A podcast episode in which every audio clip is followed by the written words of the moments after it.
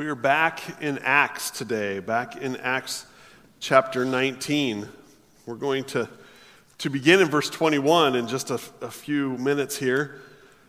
In chapter nineteen and in verse twenty-one, we'll read as we read in just a little bit. We take a turn in the book of Acts.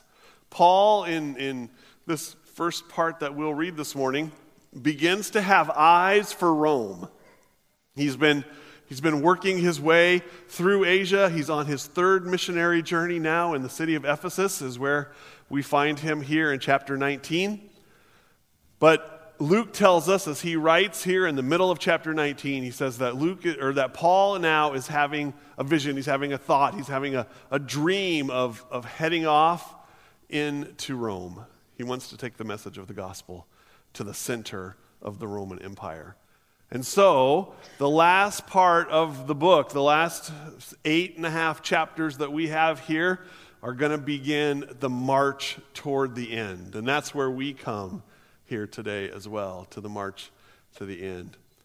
Let me review for you just a little bit about chapter nineteen as we jump in, because I think the, the picture of what we have, of, of what happened here in Ephesus as Paul came back, if you remember, Paul has finished his second missionary journey. He began his third missionary journey. We have a map of that, I think.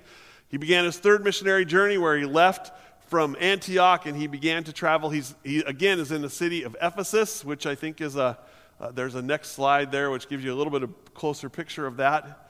He kind of made a beeline. Once he, he went to Jerusalem, he, he gave a report back to Antioch, and then he made a beeline straight for Ephesus. He wanted to get back.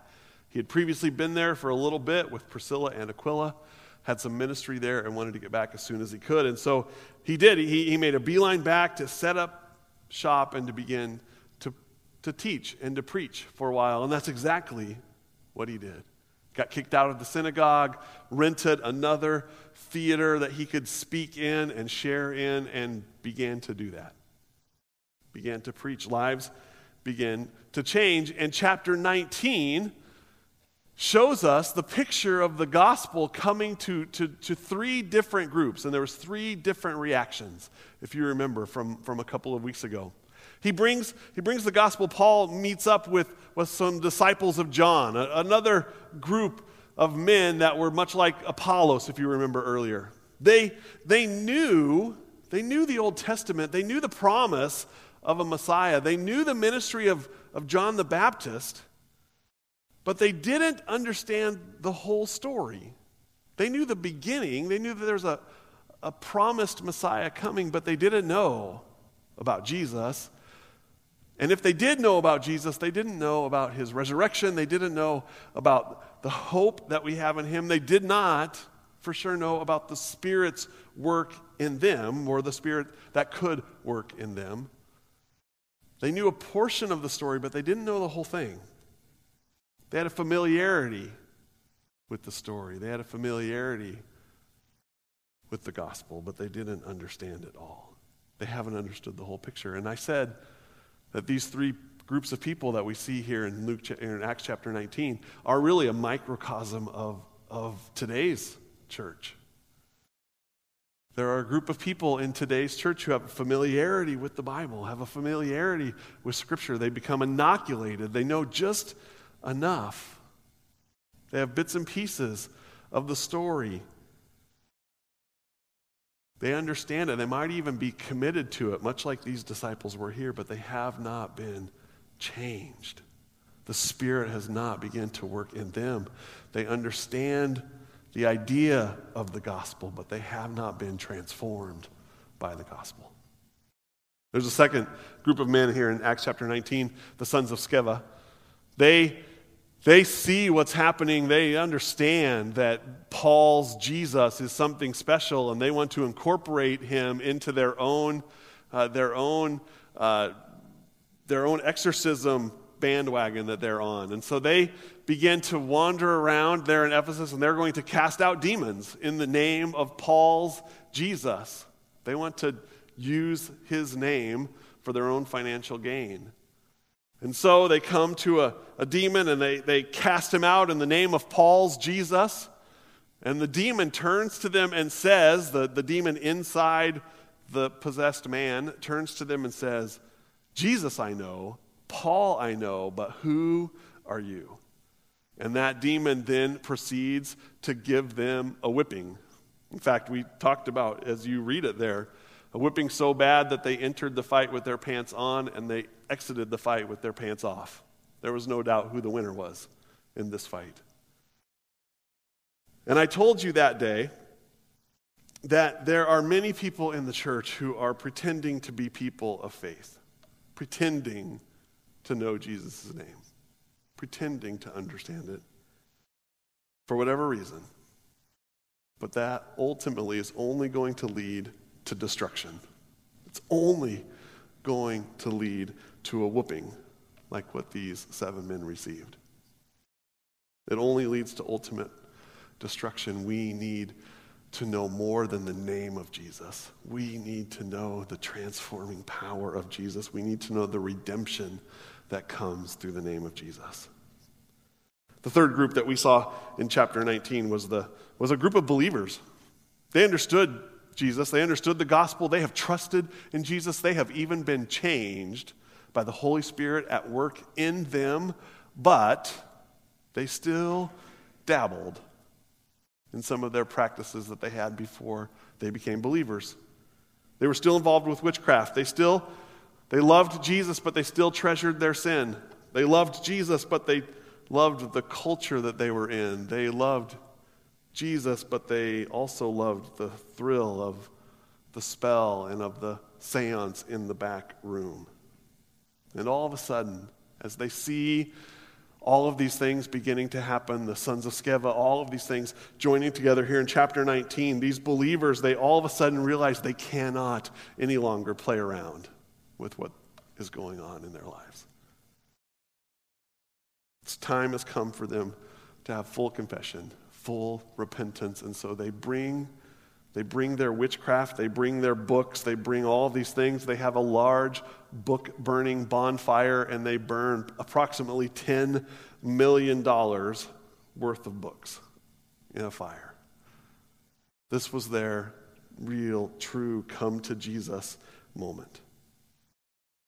They realized they needed to live lives of complete surrender, and so they do.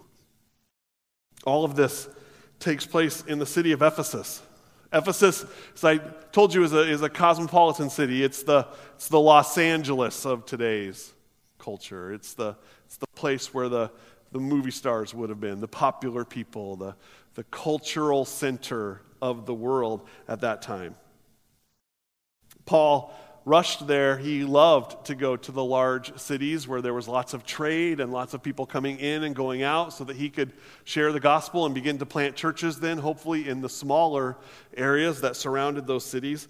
And so Paul rushes to Ephesus to begin to tell about Jesus. When he gets there, he has these things that we just pointed out happen in chapter nineteen, and they all happen in the shadow of the temple of Artemis. I told you a couple weeks ago about this temple. It's a big part of the riot that happens today in Ephesus, or in the story of today here in Acts chapter nineteen. The temple of Artemis is a, is a building, a, a, a temple that is dedicated to the goddess Artemis. She was the daughter of Zeus. She was the twin sister of Apollo, the god Apollo. She was the goddess of fertility. She was the goddess Of, of animals and creation. And so people came and they, they worshiped her, thinking that she would bless their hunts, that she would bless their crops, that she would care for their needs in creation. There was a legend in Ephesus that said uh, the goddess Artemis fell from the sky and landed there in Ephesians, or in Ephesus. to the Ephesians. And it became their, the Ephesians' job to watch over her and to protect her. And so what they did was they built, they built this temple of Artemis. It was a, a grand and glorious temple. It was four hundred fifty feet long. It was two hundred twenty-five feet wide. It was sixty feet tall. It was held up by one hundred twenty marble columns. It was huge. It was beautiful. It was magnificent. In fact, this temple of Artemis here in Ephesus is one of the seven wonders of the ancient world. It was quite a place. And they built this temple, again, so that they could watch over their goddess, watch over this goddess who had fallen from the sky and landed in their city. It was their job to watch over her, to worship her. Paul, I'm sure, had that in mind as he writes his letter later to the Ephesians. He knows that this temple is in the background of wherever they are in the city. He knows, he knows exactly the attitude, the love of the people of Ephesus, the love of the Ephesians for Artemis and for her temple, for the goddess herself. And so, as I pointed to in Ephesians chapter four a couple of weeks ago, Paul writes this. When he writes to the people of Ephesians, he says, there's one body, there's one spirit, just as you were called to the one hope that belongs to your call, one Lord, one faith, one baptism, one God and Father of all, who is over all and through all and in all.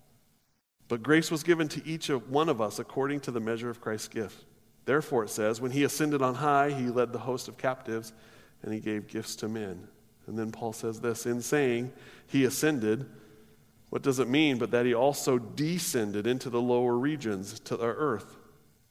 He who descended is the one who also ascended far above all the heavens, that he might fill all things. He's reminding the Ephesians, there's only one God who sent his one and only Son. That Son descended to the earth, that he might fulfill all things. But he doesn't just descend to the earth to have a building built and shaped around him that can be declared to all the people. He came with a whole different intent, a whole different motive. We read that in Paul's letter to the Philippians, thinking probably those same kind of thoughts when he says, have this mind among yourselves, which is yours in Christ Jesus, who though he was in the form of God, he did not count equality with God a thing to be grasped, but emptied himself, taking on the form of a servant, being born in the likeness of men. And being found in human form, he humbled himself by becoming obedient to death, even death on a cross. Therefore, God has highly exalted him and bestowed on him the name that is above every name, so that the name of Jesus every knee should bow in heaven and on earth and under the earth, and every tongue confess that Jesus Christ is Lord, to the glory of God the Father. Paul says, Jesus did not consider equality with God something to be grasped, but instead made himself nothing. He came down, he descended, not to be watched over, not to be protected, not to have a shrine built around him, but he came to become obedient to death, even death on a cross.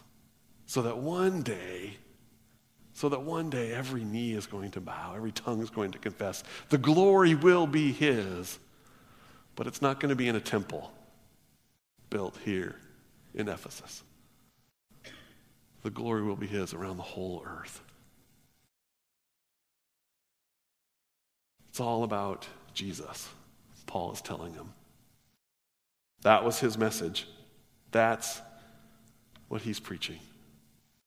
He is the one, Jesus is the one that Paul is pointing to. But not everybody sees that. Not everybody understands that. Not everybody hears the name of Jesus. That's where we jump into here in the rest of chapter nineteen in the book of Acts. Not everybody understands that. And to, to really understand, to really understand what happens in this riot here in chapter nineteen, we have to be we have to remember the idea that, that we've talked about a couple of different times here in the book of Acts. But it's this idea that, that we are created by the ultimate creator. We are created by God in his image. And so there is a bit of creator in us.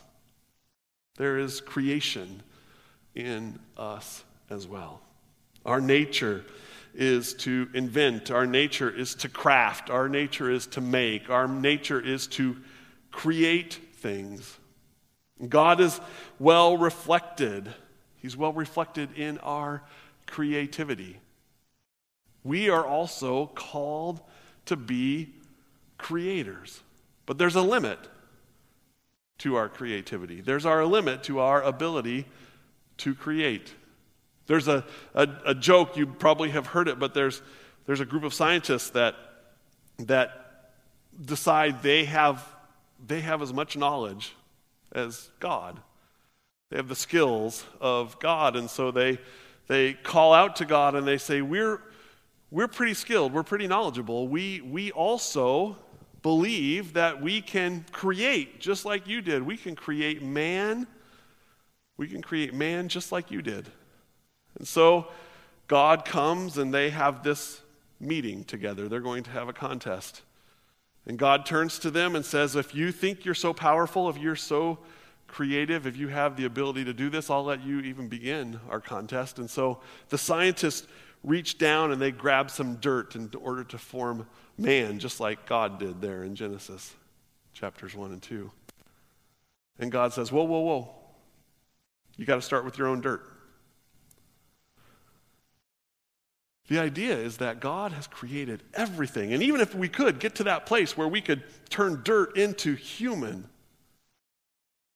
we still are only using the pieces that God has given us from the very beginning. God is the ultimate creator. He's the only, he's the only true creator. All of our creati- all of our creativity, all of our crafting, all of our making, all of our building only comes from the foundation that he's given us in the very beginning. We create.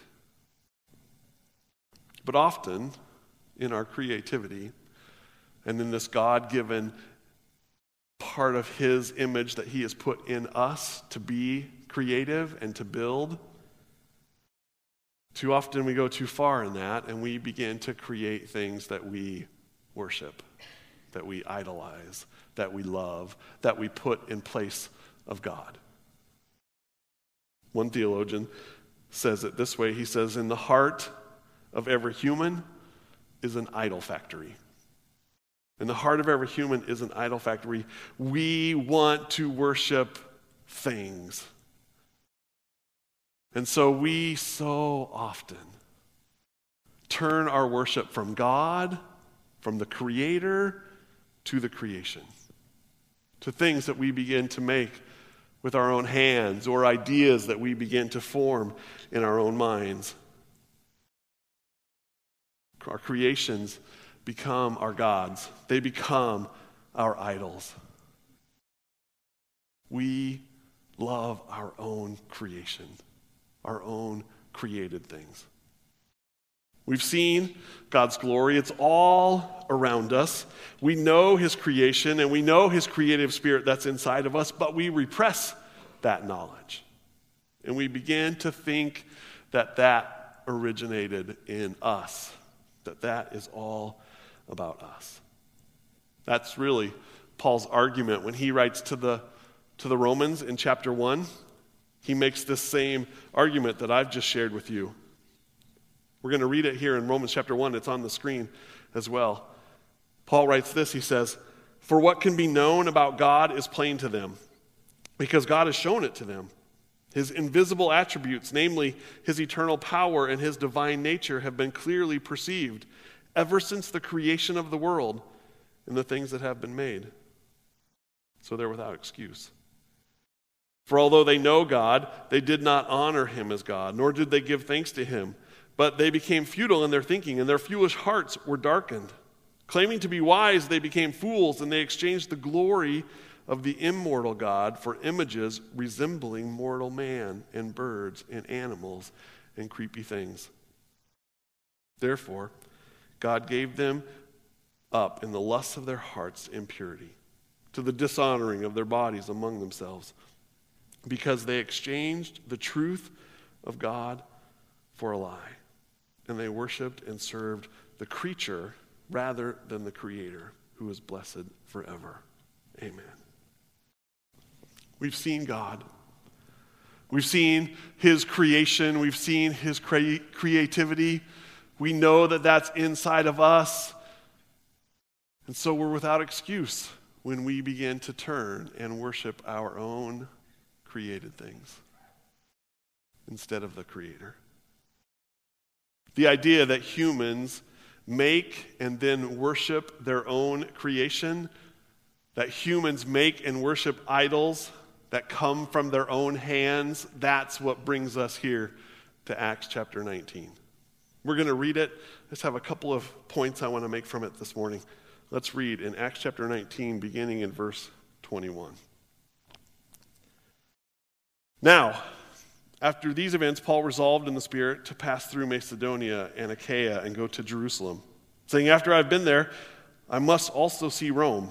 And having sent into Macedonia two of his helpers, Timothy and Erastus, he himself stayed in Asia for a while. About the time, there arose no little disturbance concerning the way. For a man named Demetrius, a silversmith, who made silver shrines to Artemis, brought no little business to the craftsmen. Those he gathered together with the workmen of similar trades and said, "Men, you know that from this business we have our wealth. And you see and hear, not only in Ephesus, but also in all of Asia, this Paul has persuaded and turned away a great many people, saying that gods made with hands are not gods. And there's a danger, not only that this trade of ours may come into disrepute, but also that the temple of the great goddess Artemis may be counted as nothing, and that she may even be deposed from her magnificence, she whom all Asia and the world worship." When they heard this, they were enraged and crying out, "Great is Artemis of the Ephesians!"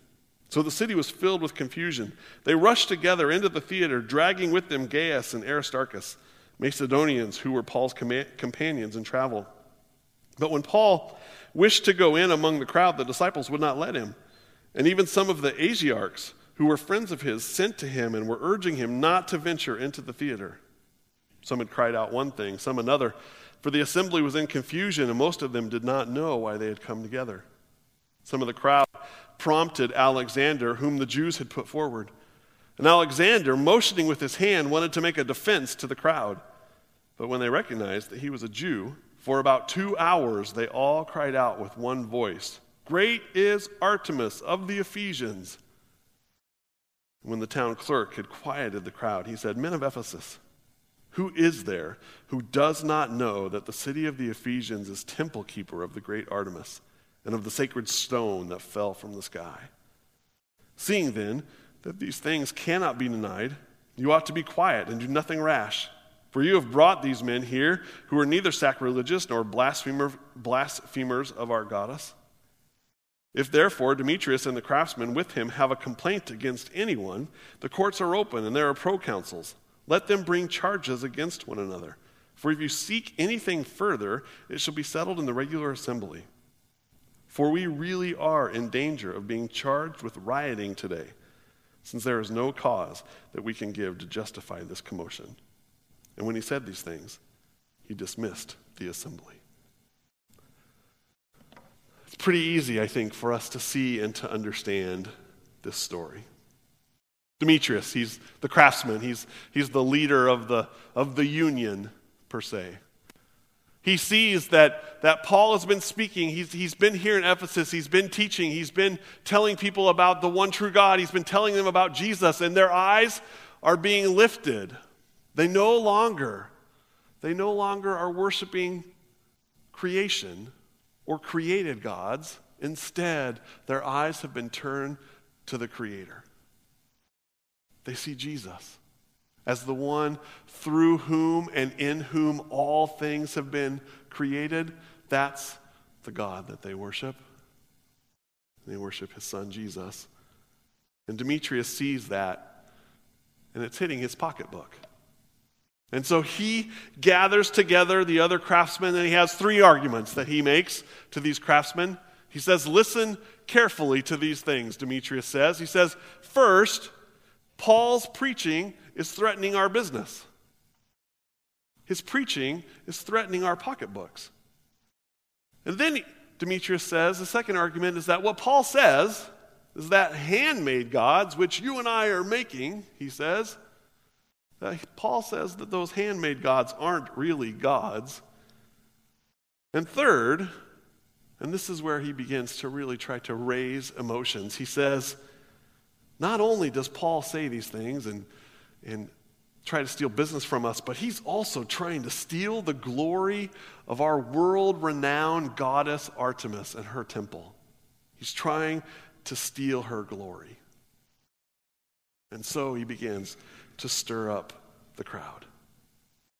Paul doesn't have a response here in Acts chapter nine, nineteen. We don't know for sure what his response would be. In fact, his disciples, his friends, his companions pull him back and don't even let him enter into the theater to give a response. But I think we all have a pretty good idea of what Paul's response would be.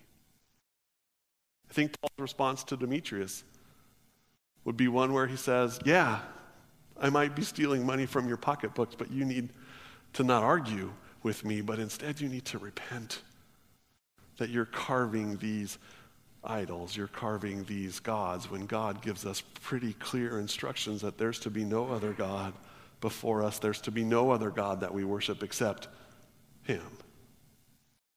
I think Paul would have said, you claim that these handmade gods are gods, but they have no power. They have no ability to do anything. There's only one God. He's only been manifested in one person, and that person is Jesus, and that's the name that we lift up. I think in response to Demetrius' argument, he would have said, I'm not stealing any glory from Artemis. I'm giving glory to the one who it really belongs to, to the name of Jesus and the hope that we have in God the Father. We don't know what Paul's response is, but we do know what the response of Demetrius and his companions are. In fact, it becomes more than just the craftsmen. It's the, it's the whole townspeople. Their response is not repentance. The craftsmen do not say, you know what? Maybe we should repent. Maybe we should use our skills. God has given us hands that can create. He's given us the ability to build. He's given us this creativity inside of us. Maybe we should turn that into something else. Maybe we should use those gifts and skills in different ways. Maybe we should repent from these little gods that we're creating and worship the one true God. They could have said that, but they did not. Instead, the response of the craftsmen, the response of the townspeople is pure and unbridled anger. They're furious. They're angry. And it's no surprise to you and I that that's the way they respond. We talk about this often here at Richland. The things that give us life, when they begin to be pushed on, when the shiny things that we've been hoping in, when the idols, when the ideas and the items that have become our idols, when they begin to be stripped away, we rarely respond, immediately at least, in repentance. But we often respond in anger. And in fact, that is one of the signs for us to begin to check our hearts. The things that give us life, when they're pushed upon, and our response is anger, we can see and know and understand that we're finding life, we're finding hope in the wrong things. We've begun to worship the creation rather than the creator.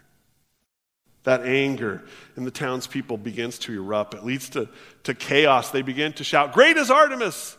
In, in, in Ephesus. They shout it. They, they head to the theater that seats about twenty-five thousand people. And they, on their way, they grab up a couple of Paul's companions, Gaius and Aristarchus, and they drag them before the crowd. And Paul sees them there. Paul wants to go in. He wants to make a defense. He wants to, to, to, to give an ex- explanation. Paul's been teaching and preaching this whole time in a theater just down the road. Paul wants to jump in, and people see that if Paul were to do that, the response would not be good. So they pull Paul back. They don't let him go. One principle, I don't want to spend a lot of time on this. We don't have a lot of time this morning to do that, but but I do want you to see this. I, I want you to, to see that Paul doesn't go in. That sometimes there are fights that are unwise for us to jump into. Even, even when lives are at stake, Paul's persuaded not to go in, not to try to give an explanation. It wasn't going to be received well. In our day and age where it's pretty easy to pick a fight, it's pretty easy to jump into the chaos, to jump into the fray, to make our point. Sometimes the fight's better to be left without jumping into it, even when lives are at stake. Paul saw that it might be better. The, those disciples saw that it might be better not to jump in. Paul does not. He's not able to go in. They keep him from, from being a part of it. But Alexander, one of the Jews, he jumps in. You see, the Jews, they were too often associated with the Christians, and he said, I don't, I don't want to be associated with Paul and his message. Our, our Judaism is different than his Christianity. We are not a part of the way. And so Alexander stands up to distance himself from Paul.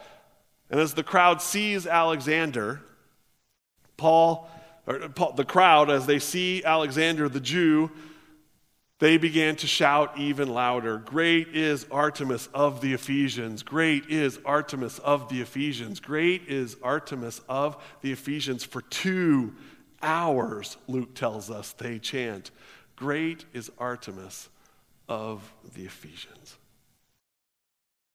Finally, one of the town clerks gets up and is able to settle the crowd. And his argument, as he settles the crowd, his explanation to the crowd, his ability to get them to quiet down, is this. He says, guys, people in the crowd, everyone, everyone knows Artemis. Everyone knows about this magnificent temple that's here in our city. It's foolish, he says, for us to think that there are people in the world that don't know the goddess Artemis. It's foolish for us to think that there's some way that this guy, Paul, could steal her glory. There's, it's foolish for us to think that these Christians, this small group of people, that they could destroy the temple of Artemis. Her glory is fine. Her glory is secure. If you have a real argument with her, take it up with the legal authorities, but this is not the time or the place. Ephesus is going to be fine. The temple of Artemis is going to stand forever, is his idea. No one will steal the glory of Artemis. The worship team's going to come as we close this morning. But I want you to have that picture. Artemis, she'll never be forgotten. The temple will always remain. This little guy with this little idea that he's been preaching about in this theater down the street, that's the short-lived idea. That's what the town's clerk says. But you and I know that today, if you were to go to Ephesus, you would find the theater where this where this riot took place. It's still there. But you know what's not there?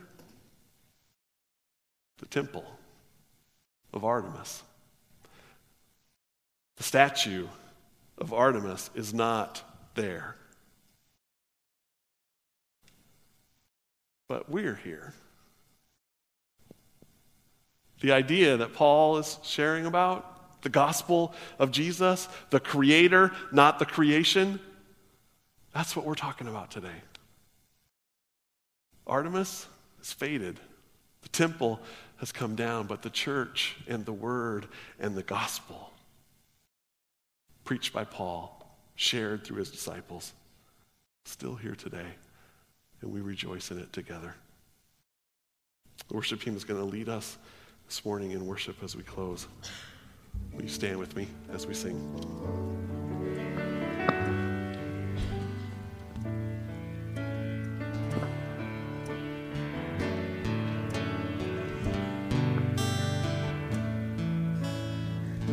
The sun cannot compare to the glory of your love.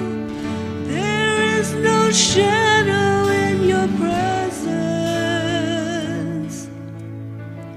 No mortal man would dare to stand before your throne, before the Holy One of heaven. For it's only by it's only through your mercy, Lord, I come. I bring an offering of worship to my King. No one on earth deserves the praises that I sing. Jesus, may you receive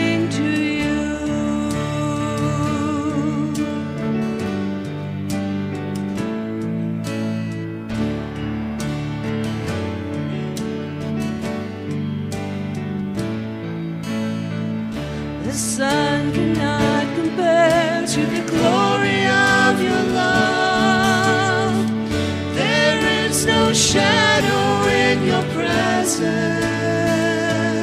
No mortal man would dare to stand before your throne, before the Holy One of heaven. For it's only by your blood, and it's only through your mercy, Lord, I come. I bring worship to my King. No one on earth deserves the praises that I sing.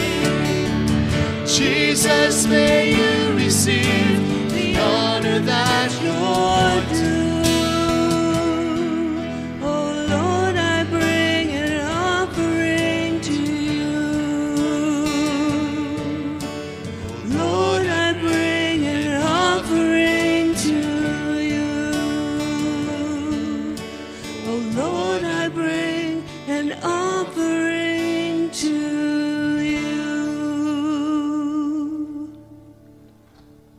One note that you'll want to know this morning. Most commentators say that in the letters of John, he makes reference to a man named Demetrius. And most commentators would say that Demetrius, that John is referring to in his letters, is probably this same Demetrius that we see here, who does ultimately come to faith, uses the gifts of his hands and the skills of his hands to worship the Creator rather than the creation. At the end of his letter to the Ephesians, Paul writes this. It's our benediction for this morning. He says, "Peace be to the brothers, and love with faith from God the Father and the Lord Jesus Christ. Grace be with all who love our Lord Jesus Christ with love incorruptible." Thank you for coming this morning.